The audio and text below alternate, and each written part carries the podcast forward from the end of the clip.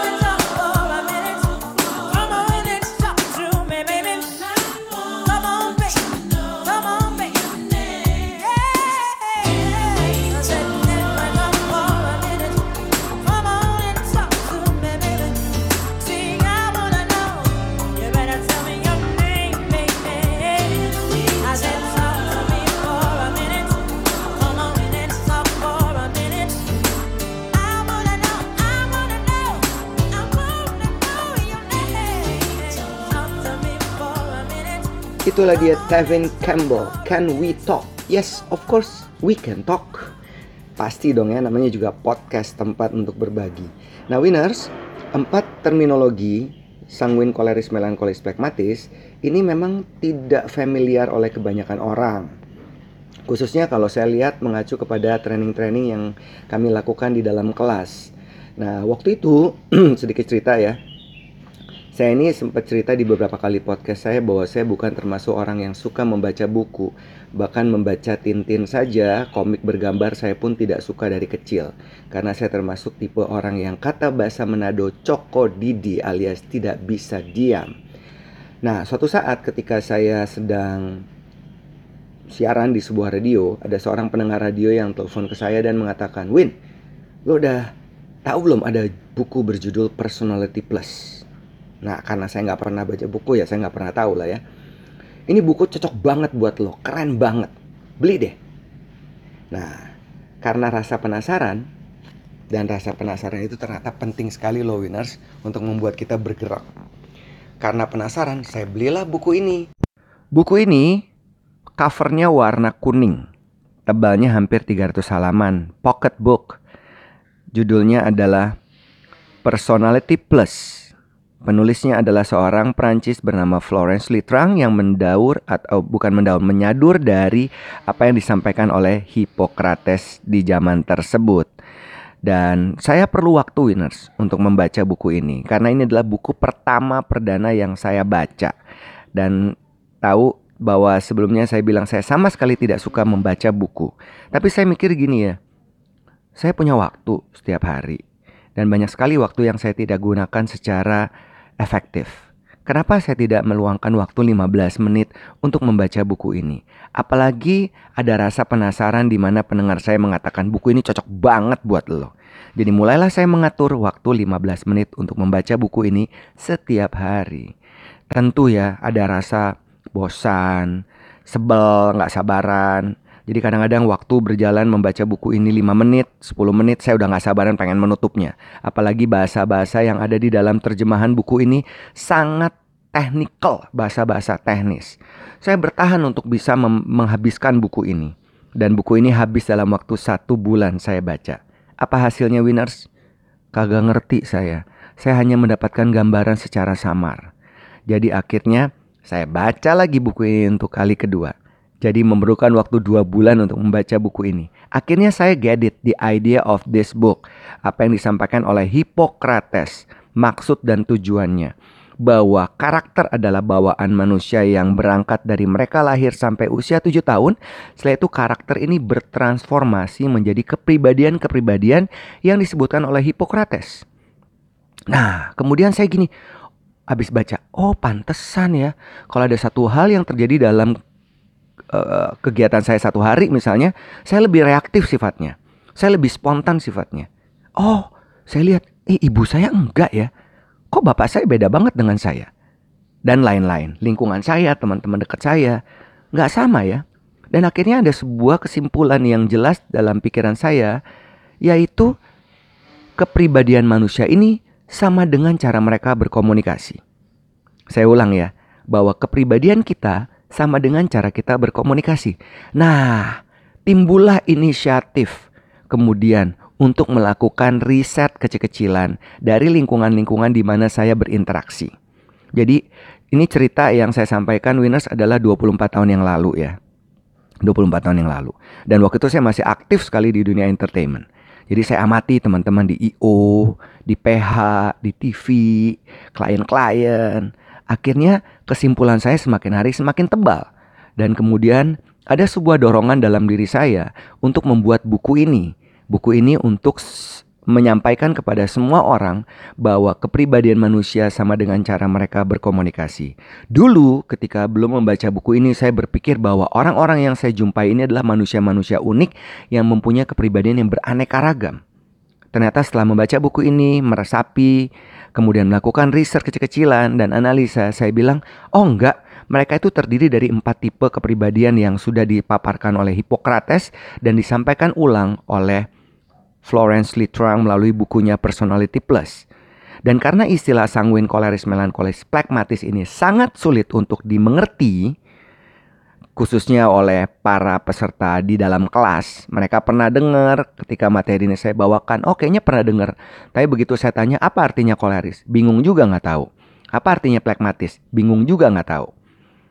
Akhirnya saya mengganti empat istilah ini menjadi koleris menjadi si kuat, plekmatis si damai, melankolis si rinci, dan sanguin si gesit. Jadi adalah kemudian istilah baru yang saya ciptakan agar orang-orang di Indonesia dapat mudah untuk mengerti. Si kuat, si gesit, si rinci, si damai.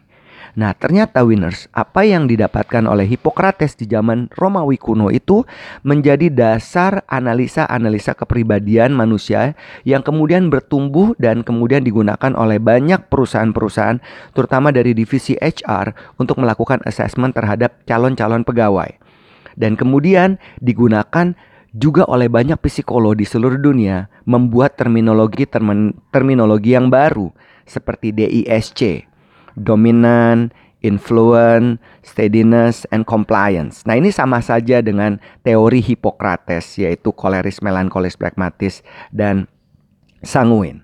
Terus ada lagi juga kemudian MBTI atau Mayer Briggs yang membuat turunan dari empat tipe kepribadian manusia ini masing-masing ada 12 set turunan di bawahnya. Waduh. Nah, ketika saya ingin membuat buku ini saya bilang saya mau yang aslinya, yang core-nya, yang originalnya. Tapi saya perlu mengganti istilah-istilah tadi yang saya sebutkan. Supaya apa? Supaya orang bisa relate, bisa nyambung. Intinya sih sama bagaimana kita harus mengenal diri kita untuk dapat membangun hubungan dengan orang-orang di sekitar kita atau tempat di mana kita berada winners. Wah, seru ya? Seru gak sih? Nah, nanti saya akan elaborate lagi nih maksud-maksudnya apa, tendensi-tendensi si kuat, si gesit, si rinci, si damai seperti apa. Yuk kita dengerin satu lagu lagi. Yuk kita dengerin satu lagu dulu ya sambil saya mau minum kopi seruput kopi.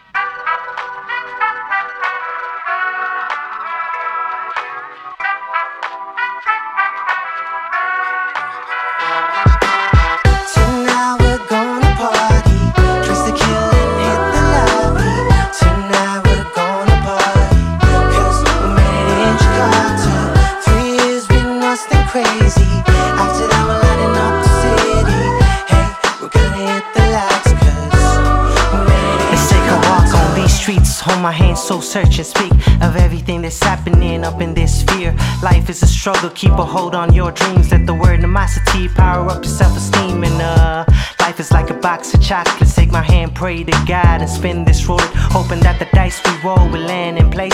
After all, inshallah, we'll get right through it. Uh, let's take it back one day. Blessings on blessings on blessings on me. Have a sip, relax, enjoy, let your mind be free. After all, we gon' pop the city. People saying, What's up?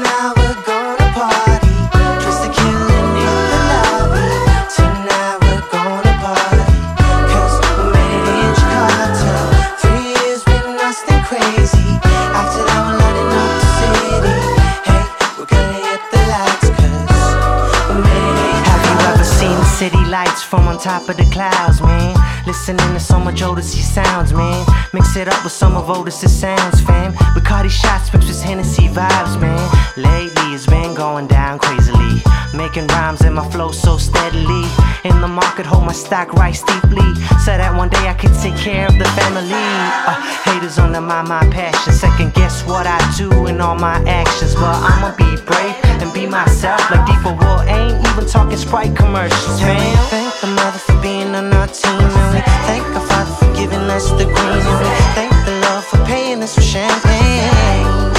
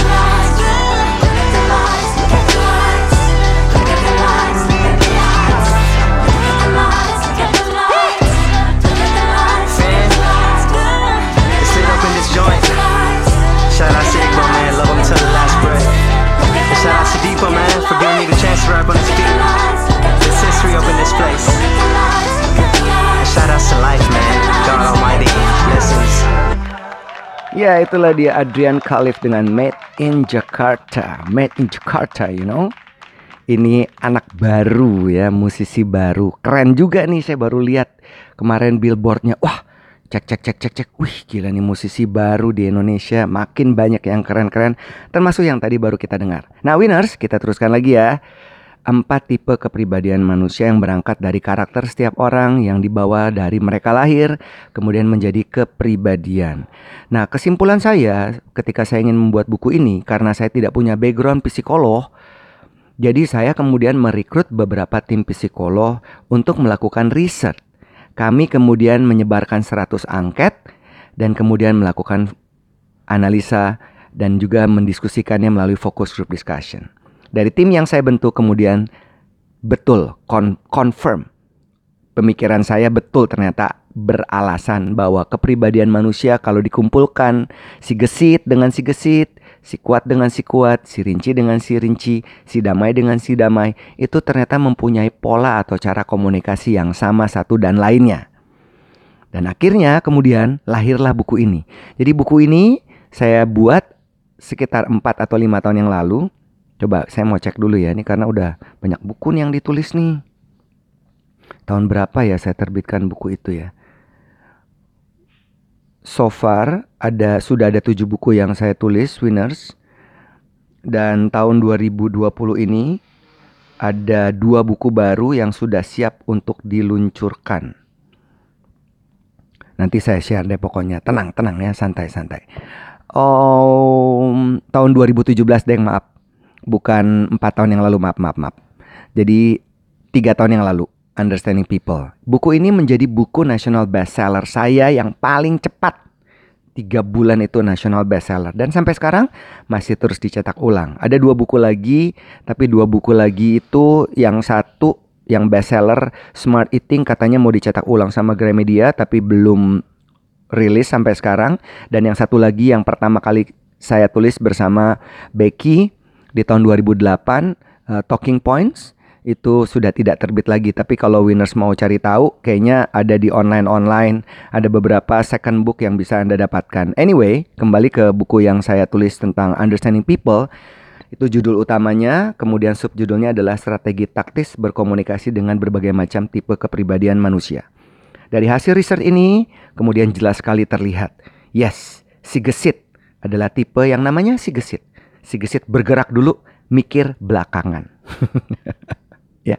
Jadi spontan, reaktif, cepat, tapi data minim. Si kuat. Wah, si kuat ini sangat ekstrovert. Namanya si kuat ya, si strong. Jadi kalau ngomong langsung-langsung, kadang-kadang menyakitkan hati. Tidak suka mengelaborasi kata-kata. Kalau ngomong pendek-pendek, tapi langsung straight to the point.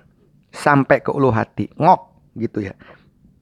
Sedangkan si Rinci adalah tipe introvert yang kalau ngomong mesti dipikirin panjang dan lama.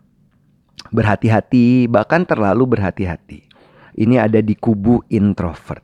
Sedangkan si damai adalah orang yang namanya damai, yang tenang. Tenang, takut salah, nggak berani nyoba, takut perubahan, comfort zone, tapi simpatik dan menyenangkan, tapi mereka introvert. Jadi kalau dibuat menjadi sebuah matrix winners, matrix ya, di atasnya ada extrovert, di bawahnya introvert. Empat kotak ini si kuat paling atas di pojok kiri atas, sebelahnya adalah si gesit, sama-sama extrovert, tapi perbedaan satu thinking si kuat, satu feeling si gesit. Dan kemudian di bawahnya yang kubu introvert, paling pojok kiri bawah adalah si rinci yang sangat teratur, compliance, detail oriented. Sebelahnya paling bawah pojok kanan adalah si damai. Si gesit tadi adalah extrovert thinking, eh feeling. Sedangkan si kuat extrovert thinking dan yang introvert thinking adalah si rinci. Di bawahnya adalah introvert feeling adalah si damai. Nah, kuat gesit rinci dan damai. Persis. Jadi setiap materi ini disampaikan di dalam kelas, mereka bilang gini, "Wah, gampang banget ya. Gue bisa inget, gue udah pernah dapat tuh DISC, tapi kadang-kadang bingung ketukar-tukar. Cuma istilah yang ada kuat gesit rinci dan damai membuat lebih gampang saya untuk bisa mengerti diri saya dan juga mengerti orang-orang di lingkungan saya dalam pekerjaan-pekerjaan saya.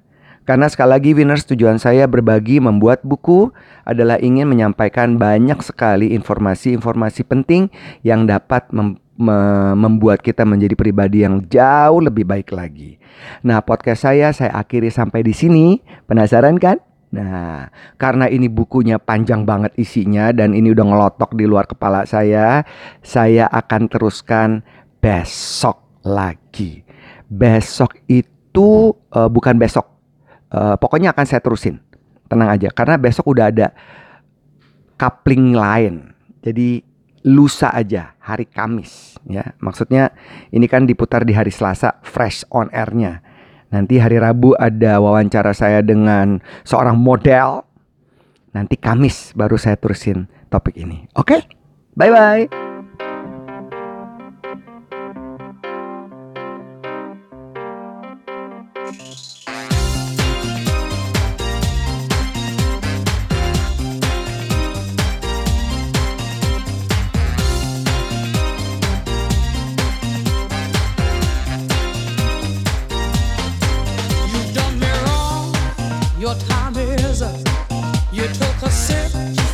from the devil's cup.